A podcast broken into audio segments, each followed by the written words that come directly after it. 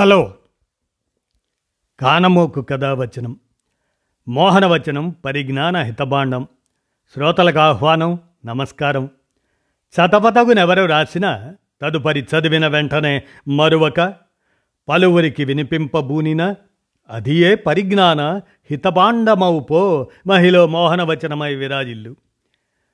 పరిజ్ఞాన హితబాండం లక్ష్యం ప్రతివారీ సమాచార హక్కు ఆస్ఫూర్తితోనే ఇప్పుడు ఈనాడు సౌజన్య సమాచారంగా పింక్ సాల్ట్ అనేటువంటి అంశాన్ని ఇప్పుడు మీ కానమోకు కథావచనం శ్రోతలకు మీ కానమోకు స్వరంలో వినిపిస్తాను. వినండి.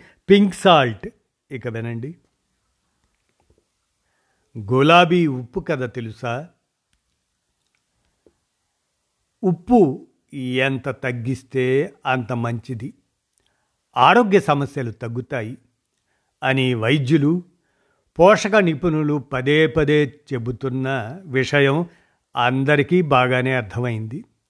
అందుకే దాన్ని తగ్గించుకుని తినడంతో పాటు ఉప్పుల్లో తక్కువ హాని కలిగించే వాటిని వెతికి మరీ కొంటున్నారు.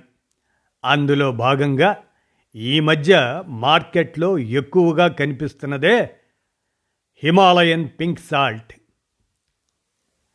అసలు ఏమిటి ఈ గులాబీ రంగు ఉప్పు ఎక్కడిది ఎందుకు మంచిది అని తెలుసుకోవాలంటే ఇక మీరు వినాల్సిందే. వినడానికి వింతగా అనిపించవచ్చుగాక కానీ ఈ మధ్య సూపర్ మార్కెట్లలో తెల్లని ఉప్పు ప్యాకెట్ల కన్నా గులాబీ రంగులోని సాల్ట్ ప్యాకెట్లే ఎక్కువగా కనిపిస్తున్నాయి. అది పొడి ఉప్పు టేబుల్ సాల్ట్ లేదా కళ్ళుప్పు. ఏదైనా కావచ్చు. దాని మీద హిమాలయన్ పింక్ సాల్ట్ లేదా సైంద నమక్ సైందవ లవణం అన్న లేబుల్ కనిపిస్తుంది. అంతేనా? ఒకప్పుడు ఊళ్ళల్లోకి ఉప్పు బళ్ళు వచ్చినట్లే ఈ మధ్య పెద్ద పెద్ద గులాబీ రంగు ఉప్పురాళ్ళని ట్రక్కుల్లో తెచ్చి నగరాల్లోనూ పట్టణాల్లోనూ అమ్ముతున్నారు.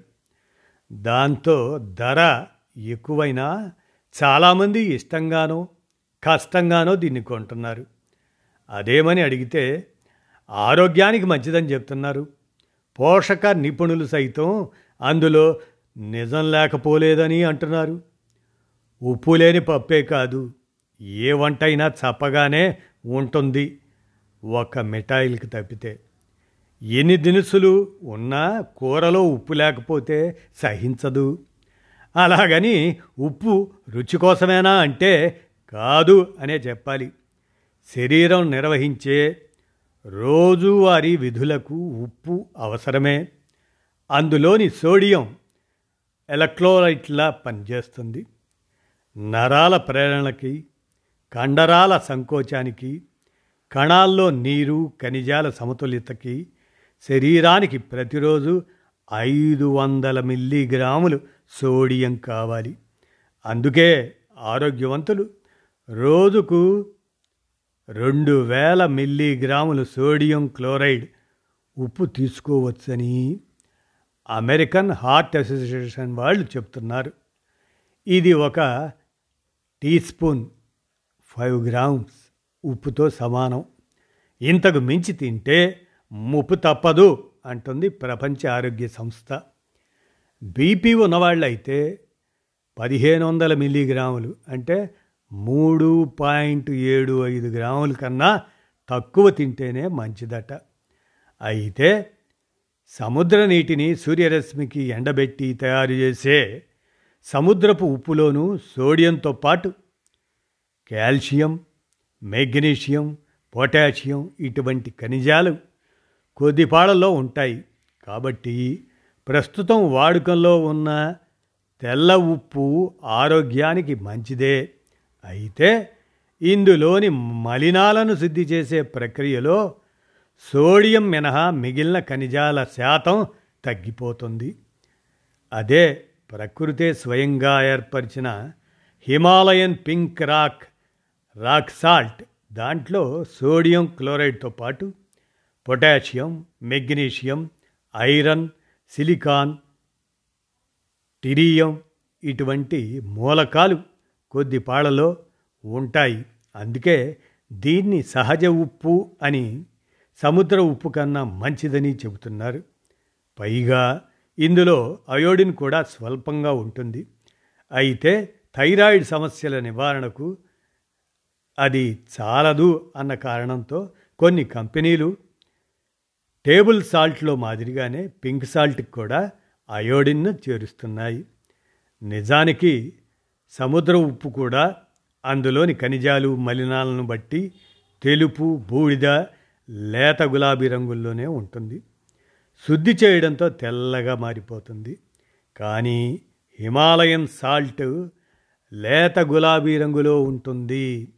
అయితే ఈ ఉప్పురాళ్ళు కూడా తెలుపు నారింజ బూడిద ఎరుపు ఇలా భిన్న రంగుల్ని కలిగి ఉంటాయి. అవన్నీ కలిపి కొట్టినప్పుడు అది లేత గులాబీ నుంచి లేత నారింజ వర్ణాలను సంతరించుకుంటుంది. సముద్ర ఉప్పుతో పోలిస్తే ఇది కాస్త తీయని రుచితో ఉంటుంది. పైగా ఈ ఉప్పురాళ్ళతో గ్లాసులు గిన్నెలు కూడా చేస్తున్నారు. చికెన్ చేపలు ఇటువంటి వాటిని వీటి మీద కాలిస్తే రుచిగా ఉంటాయన్న కారణంతో కొన్ని చోట్ల ఈ ఉప్పురాళ్ళను వంట పాత్రలు లేదా గ్రిల్స్గాను వాడుతున్నారు. మరి అసలు ఎక్కడిది ఈ ఉప్పు అంటే సుమారు యాభై కోట్ల సంవత్సరాల క్రితం. అంటే మానవ జాతి ఆవిర్భవించక ముందు లోతట్టు సముద్రంలోని నీరంతా ఆవిరైపోయింది. అందులోని ఖనిజాలు మాత్రం ఉండిపోయాయి. కాలక్రమంలో భూమిలోని పొరలన్నీ అటూ ఇటూ కదలడంతో ఈ సాగర గర్భం కాస్త భూభాగంలోకి చొచ్చుకు వచ్చి నేలమాళిగల్లోకి చేరి మూసుకుపోయింది. దాని మీద పేరుకున్న రాళ్ళు మంచుతో నిండిన పర్వతాలతో కాలుష్యాల బారిన పడకుండా లోపల మరిన్ని ఖనిజాలను కలుపుకొని సురక్షితమైన గనిలా రూపుదిద్దుకుంది పురాతనమైన ఆ ఉప్పు గని దాని పేరే కేవ్రా. ప్రస్తుతం పాకిస్తాన్లోని హిమాలయాలకు దక్షిణంగా ఉన్న ఫోటో హార్ పీఠభూమికి దిగువన ఉన్న ఉప్పు పర్వత శ్రేణిలో ఉంది.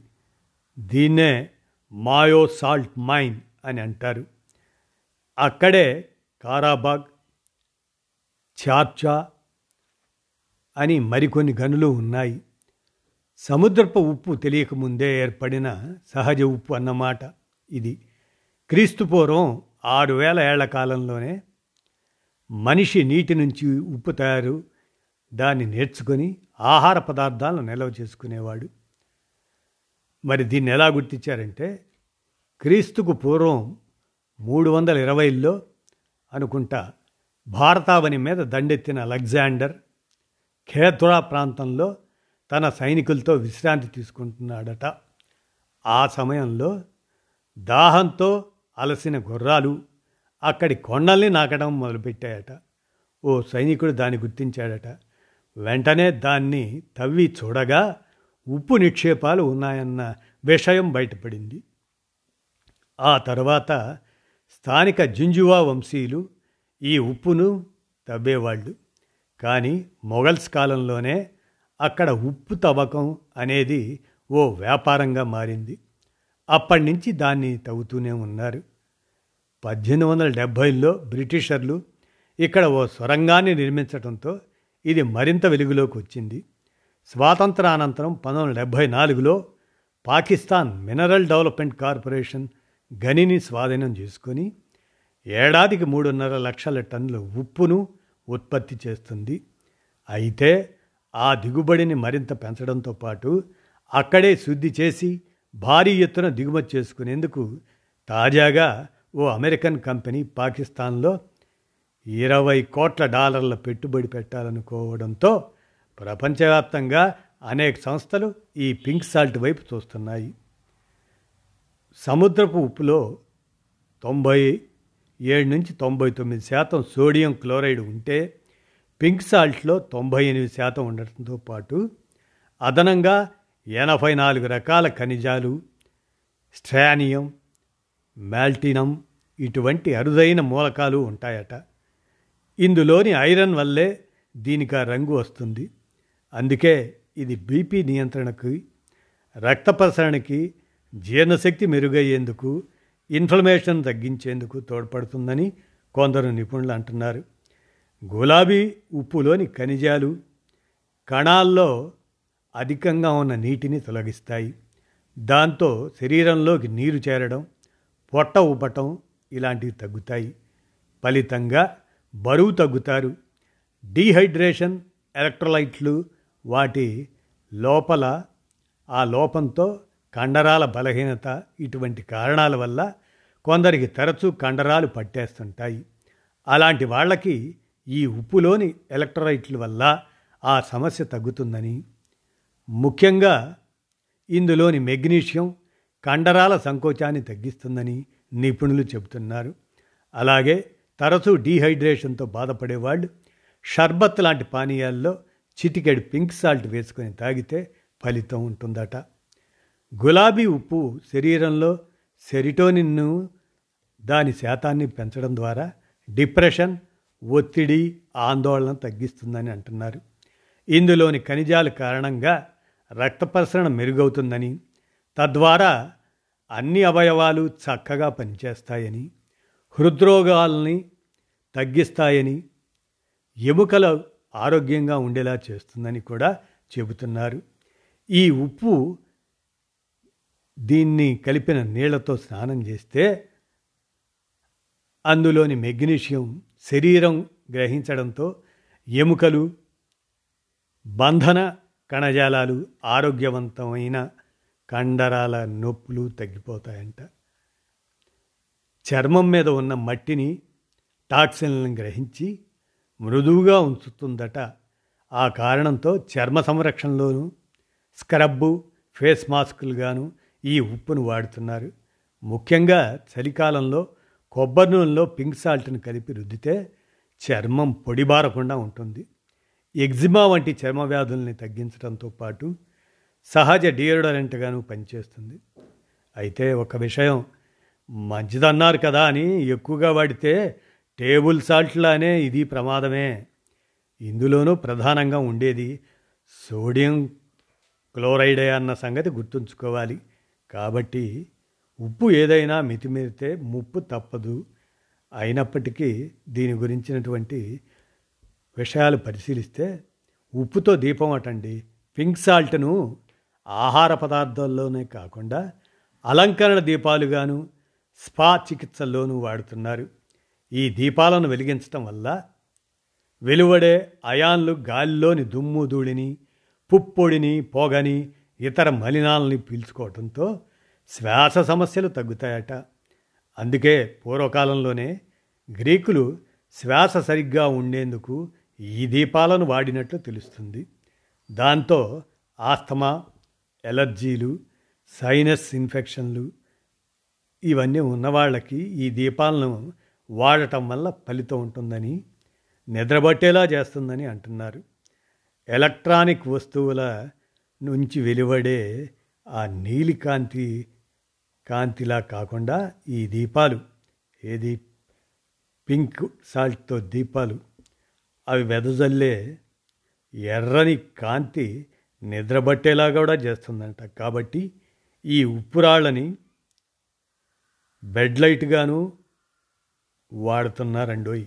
ఇదండి పింక్ సాల్ట్కి సంబంధించినటువంటి ఈనాడు సౌజన్య సమాచారాన్ని మీ కానమూకు కథావచన శ్రోతలకు మీ కానమూకు స్వరంలో వినిపించాను. విన్నారుగా? ధన్యవాదాలు.